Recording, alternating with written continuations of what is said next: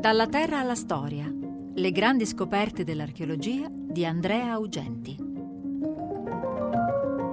Nascita, vita e trasformazioni di un monumento antico, la cripta di Balbo.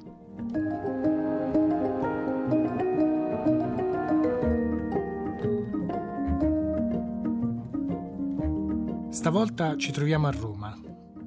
Facciamo uno dei nostri salti all'indietro nel tempo e ci troviamo all'epoca dell'imperatore Settimio Severo, cioè all'inizio del III secolo d.C. Questo è il momento in cui viene prodotto a Roma un documento straordinario, una pianta monumentale della città, grande 18 metri per 13, tutta scolpita su lastre di marmo. La raffigurazione è molto schematica. I muri corrispondono a delle semplici linee, le colonne sono dei punti, ma tutto funziona benissimo, tutto è molto ben comprensibile.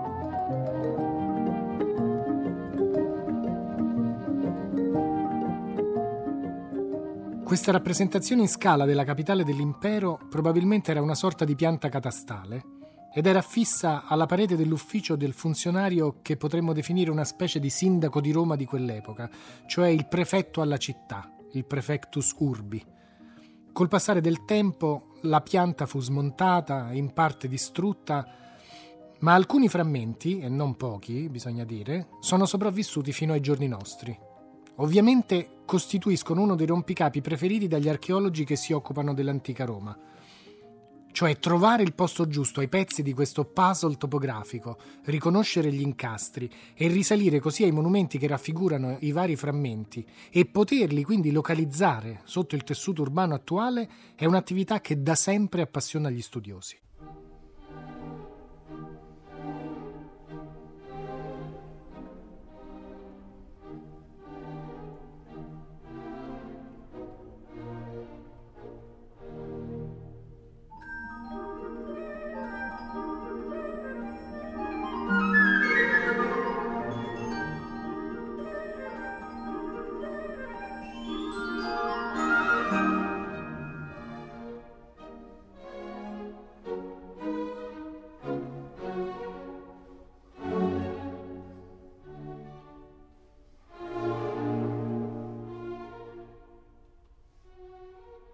Su uno di questi frammenti è raffigurato un monumento un po' particolare.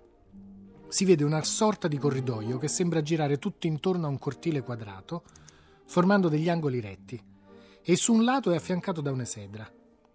Dentro il corridoio è incisa una scritta, Teatrum Balbi, un teatro quindi. Ma questa non è la raffigurazione di un teatro romano, così come lo conosciamo in genere. E allora perché quella scritta? I teatri romani nella maggior parte dei casi erano strutture piuttosto semplici. Un elemento principale era una grande gradinata curva, la cavea, cioè il posto in cui si sedevano gli spettatori, e di fronte un palcoscenico rettilineo su cui si esibivano gli attori. A Roma c'era più di un teatro. Sappiamo che si trovavano concentrati soprattutto nella zona del Campo Marzio, cioè l'area centrale della città dove il Tevere costituisce un'ansa, e i più monumentali e famosi li possiamo vedere ancora oggi, sono il teatro di Marcello e quello di Pompeo. Quello di Pompeo in realtà si vede soltanto qua e là nelle cantine delle case e nei locali dei ristoranti della zona.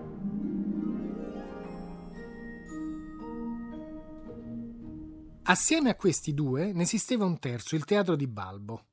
Però questo monumento poi è stato assorbito, quasi potremmo dire fagocitato dallo sviluppo urbano e oggi non si vede più. Come abbiamo visto però ne resta testimonianza, almeno per iscritto, nella grande pianta di marmo del III secolo. Adesso però sappiamo come erano fatti i teatri romani e quindi i conti, almeno apparentemente, non sembrano tornare. Cos'è quel corridoio con quella esedra raffigurato nella forma urbis?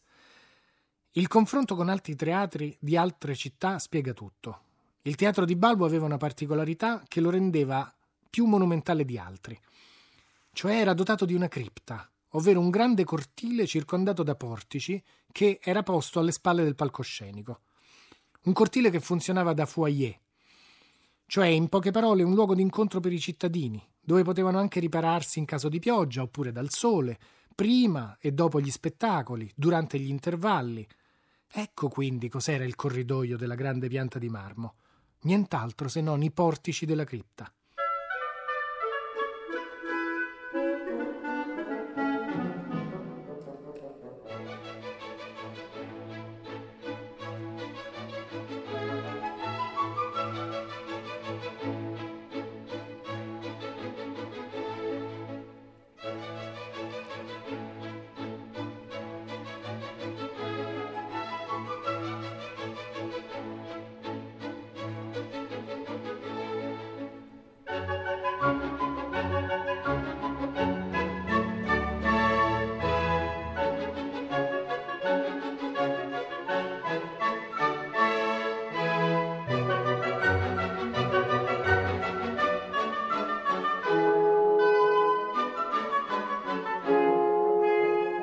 L'identificazione della zona, dell'isolato attuale dove si trovava davvero il teatro di Balbo con la sua cripta, è piuttosto recente. Risale agli anni 60 del secolo scorso. L'area è presso via delle Botteghe Oscure, poco lontana da Piazza Venezia. È un luogo carico di storia, una storia anche molto vicina ai giorni nostri. L'isolato è poco distante dalla sede originaria del Partito Comunista Italiano ed è delimitato su un lato da quella ormai famosa, tristemente famosa Via Caetani, nella quale in un giorno del maggio del 1978, dentro un'automobile rossa, venne ritrovato il cadavere di Aldo Moro. All'inizio degli anni Ottanta, Daniele Manacorda, un allievo di Andrea Carandini, dal quale aveva preso la filosofia e il metodo della stratigrafia, allestisce un progetto archeologico proprio in quella zona.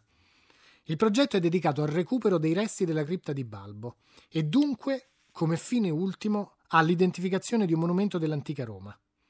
Però l'impostazione stavolta è del tutto nuova, cioè è quella dell'archeologia urbana. Si dovranno indagare a ritroso, e cioè nell'ordine inverso a quello in cui si sono succedute, tutte le fasi di occupazione dell'area, dai giorni nostri fino alla costruzione del monumento nel 13 a.C e possibilmente anche più indietro nel tempo, fino alle prime tracce dell'insediamento umano di Roma. È un'idea dirompente rispetto a un'archeologia che fino a quel momento aveva quasi sempre privilegiato solo le fasi antiche dell'area urbana. Ma ascoltiamo le parole dello stesso Daniele Manacorda. In effetti, il progetto di scavo della cripta di Balbo si inserisce in una delle novità più importanti del pensiero archeologico occidentale dal secondo dopoguerra ad oggi, la pratica dell'archeologia urbana. Questa maniera di fare archeologia inizia nell'Europa settentrionale a partire dagli anni 50 ed è determinata da una paura molto concreta, cioè la paura che dopo i devastanti bombardamenti della guerra, con l'euforia della ricostruzione e delle nuove potenzialità del boom economico, entri in gioco una ricostruzione smodata senza freni, che porti alla distruzione quasi totale dei depositi archeologici, cioè di tutte le tracce presenti nel sottosuolo e in elevato nelle nostre città. Un titolo di un libro di quell'epoca recita L'erosione del passato. È questa la paura, la paura che il passato venga eroso. Per correre ai ripari c'è bisogno prima di tutto di realizzare carte archeologiche e poi di passare alla fase successiva, carte che siano in grado di indicare il potenziale delle zone non ancora esplorate, per poi poter monitorare i lavori successivi.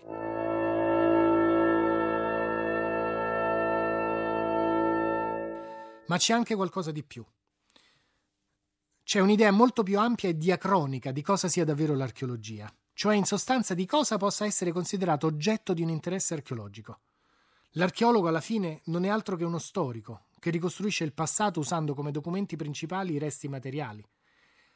Ma se è così ne consegue che potenzialmente l'archeologia non ha confini cronologici, non ha limiti del tempo. In altre parole si può fare archeologia di un luogo relativamente al periodo preistorico, protostorico, romano, medievale e anche moderno e contemporaneo. E ovviamente proprio le città sono il miglior banco di prova per questa sfida concettuale e metodologica perché sono dei siti, come si dice in gergo, pluristratificati, cioè dei luoghi nei quali l'uomo ha vissuto a lungo, insistendo a occupare sempre le stesse zone. Aggiunte, costruzioni, distruzioni, restauri, tutte le tracce che l'uomo ha lasciato sono passibili di indagine archeologica. Quindi è chiaro che questo approccio è tutt'altro che selettivo. Riassumendo, Fare archeologia urbana significa quindi indagare tutta la storia di un centro ancora abitato attraverso i suoi resti materiali, dalla fondazione fino ai giorni nostri.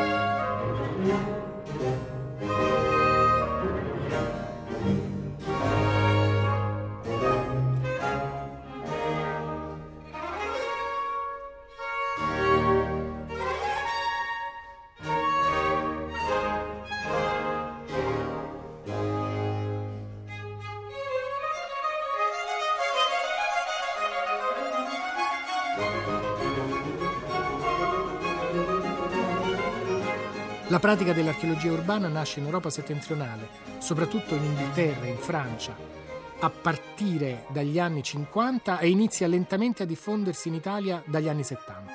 Succede a Genova, poi a Pavia e poi viene adottata a Roma, proprio nello scavo della cripta di Balbo.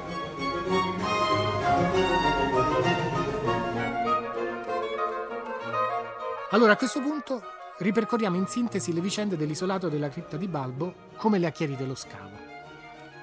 Per comodità però seguiremo l'ordine inverso rispetto a quello dello scavo, e cioè mentre l'archeologo per ovvie ragioni inizia scavando gli strati più recenti, cioè quelli che stanno più in alto, come nel gioco dello Shanghai, e a poco a poco si approfondisce nello spazio e nel tempo, noi ci muoveremo invece per creare un racconto più lineare e conseguenziale dalle fasi più antiche verso le più recenti.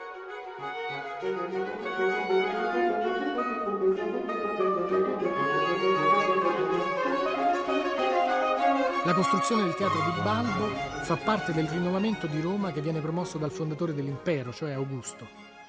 Il monumento viene costruito nel 13 a.C. per volontà di un membro della nuova aristocrazia romana, originario di Cadice, in Spagna, Lucio Cornelio Balbo. È il terzo teatro di Roma per grandezza e capienza. È concepito per accogliere quasi 12.000 spettatori. Anche la cripta è piuttosto grande, misura quasi 94 metri di lunghezza e dentro la cripta, al centro del cortile, c'è un tempio, forse dedicato al dio Vulcano. Il teatro ha una vita lunga, che lo fa attraversare indenne molti secoli. Certo, ogni tanto c'è bisogno di qualche restauro, però la struttura del monumento resta sempre la stessa. Nel frattempo, tutti intorno gli si affiancano altri complessi, come la Porticus Minucia Frumentaria, una grande piazza porticata nella quale si svolgono le distribuzioni pubbliche del grano.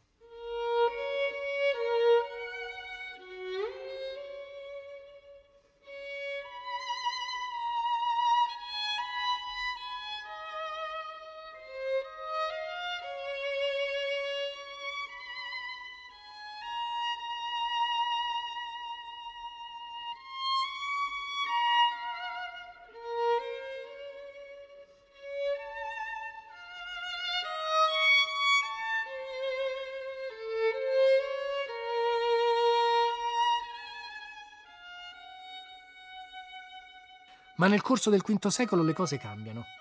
Il complesso del teatro inizia a crollare e non ci si occupa di restaurarlo o ricostruirlo. I crolli dei tetti e di alcune pareti formano dei cumuli di detriti che nessuno rimuove. Ed è così, tra l'altro, che nasce Via delle Botteghe Oscure, proprio come un percorso alternativo generato da tutte le persone che hanno bisogno di passare in quella zona, girando i detriti. A forza di insistere, camminando, creano un nuovo sentiero, che col tempo diverrà una strada e quello che resta del complesso monumentale comincia a essere usato per altri fini, come le sedre della cripta, uno spazio che ora viene sfruttato come luogo di sepoltura e dove viene anche costruita una piccola fornace per la fabbricazione di contenitori in vetro. Insomma, i monumenti iniziano a cadere in rovina e sono in parte riutilizzati per scopi completamente diversi da quelli originari. E qui veniamo in contatto con alcune delle caratteristiche più importanti delle città del mondo romano a partire dalla fine dell'impero perché tutte le città, non soltanto Roma, sono città parzialmente in rovina, i cui livelli crescono per vari motivi, tra cui includiamo anche i crolli degli edifici, ma anche le alluvioni, i rifiuti che la gente inizia a buttare per strada. Sono città in cui si inizia a seppellire, annullando le distanze tra i vivi e i morti, che fino a questo momento era rigorosamente vietato per legge. Ma sono anche città in cui si costruiscono nuovi monumenti, che servono molto di più di quelli ereditati nel passato.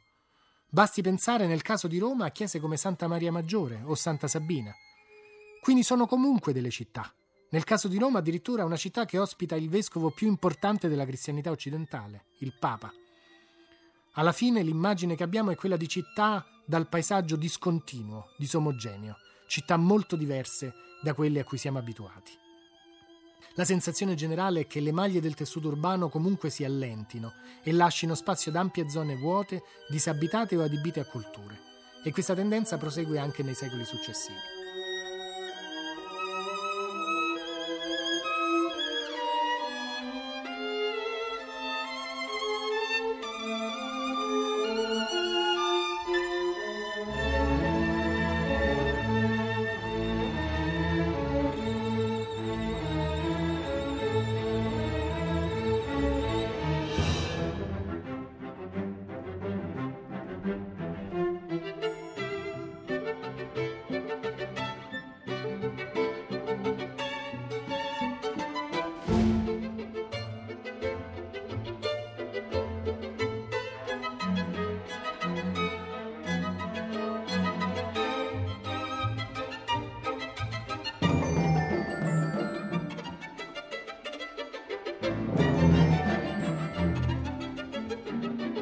Un altro segnale di novità viene dal ritrovamento di tracce di attività artigianali nella cripta di Balbo. Nel V secolo, proprio nelle Sedra, come abbiamo appena visto, viene costruita la fornace per il vetro. Ma non è la sola testimonianza di questo genere. Nel VII secolo verrà il turno di una notevole bottega nella quale lavorano quotidianamente degli artigiani specializzati che usano materie prime differenti tra loro, legno, osso, corno, avorio, metallo, e fabbricano anche oggetti di lusso, tra cui gioielli, armi, mobili ed altro ancora. E ancora, nell'VIII secolo, sempre nelle Sedra troverà posto una fornace per la produzione della calce, che gli archeologi hanno trovato ancora piena di frammenti di capitelli, colonne e iscrizioni in marmo, pronte per essere bruciate.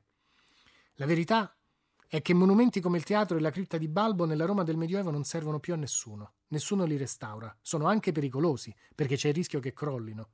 I romani non sanno cosa farsene, non ci sono più rappresentazioni e i loro spazi vengono riconvertiti per altri usi.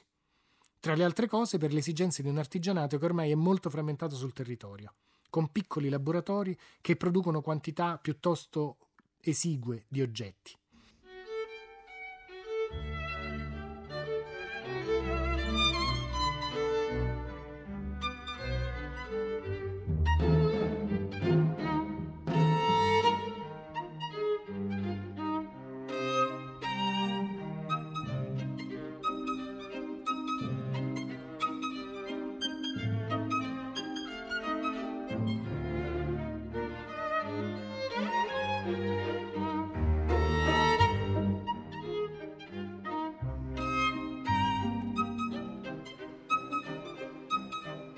Questa è la situazione per qualche tempo. Poi nel X secolo al teatro di Balbo tocca lo stesso destino di molti altri monumenti del mondo antico, cioè viene trasformato in una fortezza. La parete curva che delimita la cavia viene rinforzata e poi munita di merli, e così quella del palcoscenico. E quindi con poca spesa si realizza un castello urbano, cioè uno strumento di controllo e di difesa di una delle varie famiglie aristocratiche che in quest'epoca si spartiscono il territorio di Roma. Questo è quello che succede del resto anche ai teatri di Marcello e di Pompeo e ai mausolei di Augusto e di Adriano. Basti pensare che quest'ultimo, il mausoleo di Adriano, resterà poi per sempre un castello, Castel Sant'Angelo. In seguito la zona torna a essere urbanizzata in maniera sempre più intensiva. Nei secoli del basso medioevo si popola di case, di torri e chiese. Progressivamente l'impianto del teatro e della sua cripta diventano sempre meno visibili, vengono assorbiti dal tessuto urbano in trasformazione e il quartiere si trasforma, si specializza come sede di attività artigianali, produzione della calce, e poi trovano posto tra il XIII e il XIV secolo i tiratoria pannorum, cioè i luoghi dove vengono stesi i panni nel corso della loro lavorazione per la successiva vendita. E più tardi ancora i filatoria, cioè gli impianti e gli spazi per la produzione di funi. Non a caso uno dei monasteri della zona è quello di Santa Caterina dei Funari, accanto alla quale, a partire dal XVI secolo, trova posto la sede delle zitelle della Compagnia delle Vergini Miserabili di Santa Caterina, istituita da Sant'Ignazio da Loyola in persona.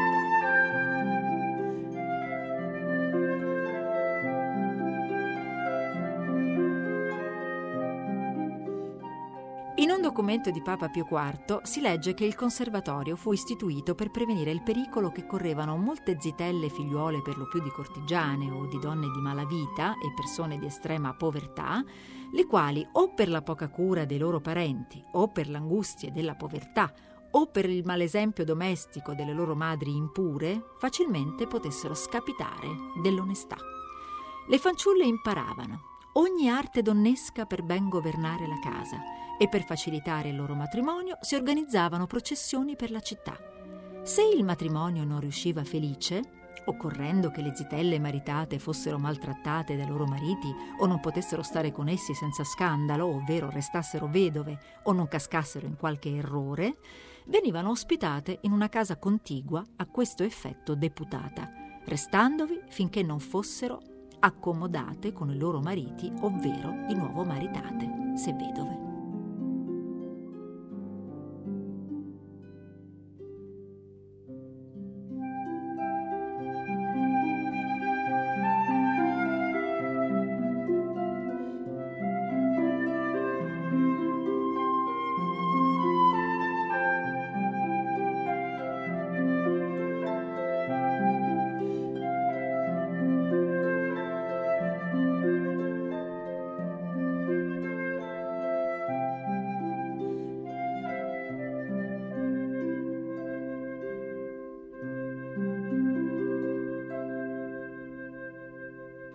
Resto è storia recente. L'isolato viene abbandonato nel 1937 e ben presto diventa fatiscente. Nell'81 iniziano gli scavi archeologici e così dal teatro di Balbo al conservatorio di Santa Caterina abbiamo ripercorso circa 2000 anni della storia di un quartiere molto centrale di Roma. Il bilancio alla fine è davvero positivo. Concepito fin dall'inizio in base ai criteri dell'archeologia urbana, lo scavo della cripta di Balbo ci ha aiutato a capire nel dettaglio l'evoluzione di Roma e più in generale delle città del mondo romano durante e dopo l'antichità. Sono tornati alla luce i resti di uno dei più importanti monumenti per spettacoli della Roma di Augusto, ma anche le tracce materiali delle trasformazioni a cui va incontro la città dopo la fine dell'impero. Sono stati considerati più in generale tutti gli aspetti di questo settore della città, dai più monumentali ai più umili e quello che ne viene fuori è davvero una ricostruzione storica molto completa.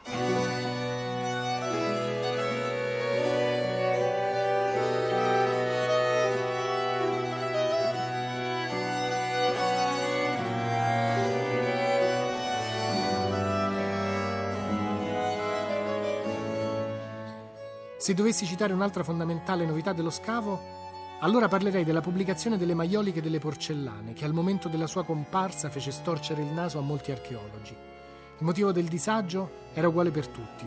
Non si fa archeologia di un periodo così vicino ai giorni nostri, non sono degni di attenzione e di studio oggetti così recenti. E invece Invece quelle porcellane e più in generale le stoviglie, usate tra il XVI e il XIX secolo dalla comunità del convento di Santa Caterina dei Funari, ci raccontano storie di grande interesse come ad esempio alcune tazzine da caffè ottocentesche, che ci permettono letteralmente di sbirciare dallo spioncino del portone del convento. A quell'epoca il consumo di quella bevanda non era autorizzato ufficialmente in luoghi del genere e se non fossero venute alla luce le tazzine non avremmo mai saputo che le monache bevevano caffè.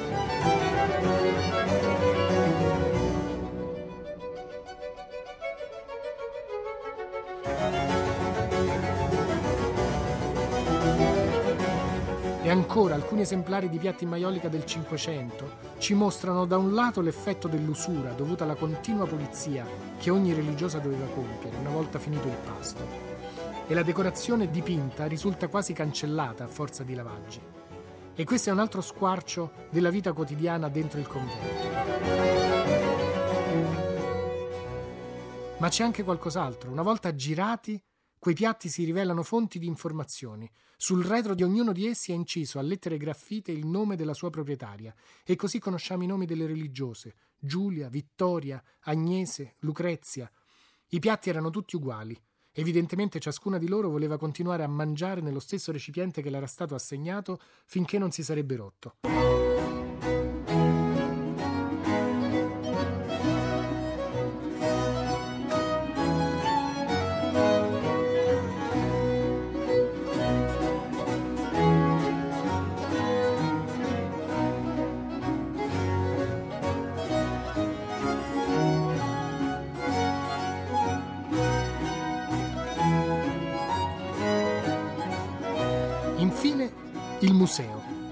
Quello della cripta di Balbo è una delle poche esperienze di scavo urbano terminate nel miglior modo possibile, cioè con la musealizzazione dei ritrovamenti. Un allestimento ottimo. E in più non ci sono solo vetrine ricche di oggetti, ma si cammina anche tra i resti degli edifici antichi e medievali, restaurati e integrati per renderli comprensibili. Il museo ci guida attraverso il tempo ricostruendo la storia dell'isolato. Infine, Vorrei sottolinearlo, anche negli scavi della cripta di Balbo, come a sette finestre che abbiamo già visto insieme, si è formata un'intera generazione di nuovi archeologi, informati alle più avanzate metodologie di indagine e alla pratica dell'archeologia urbana. E questo è un motivo in più per considerare questo scavo come uno dei più importanti scavi del XX secolo, in Italia e in Europa.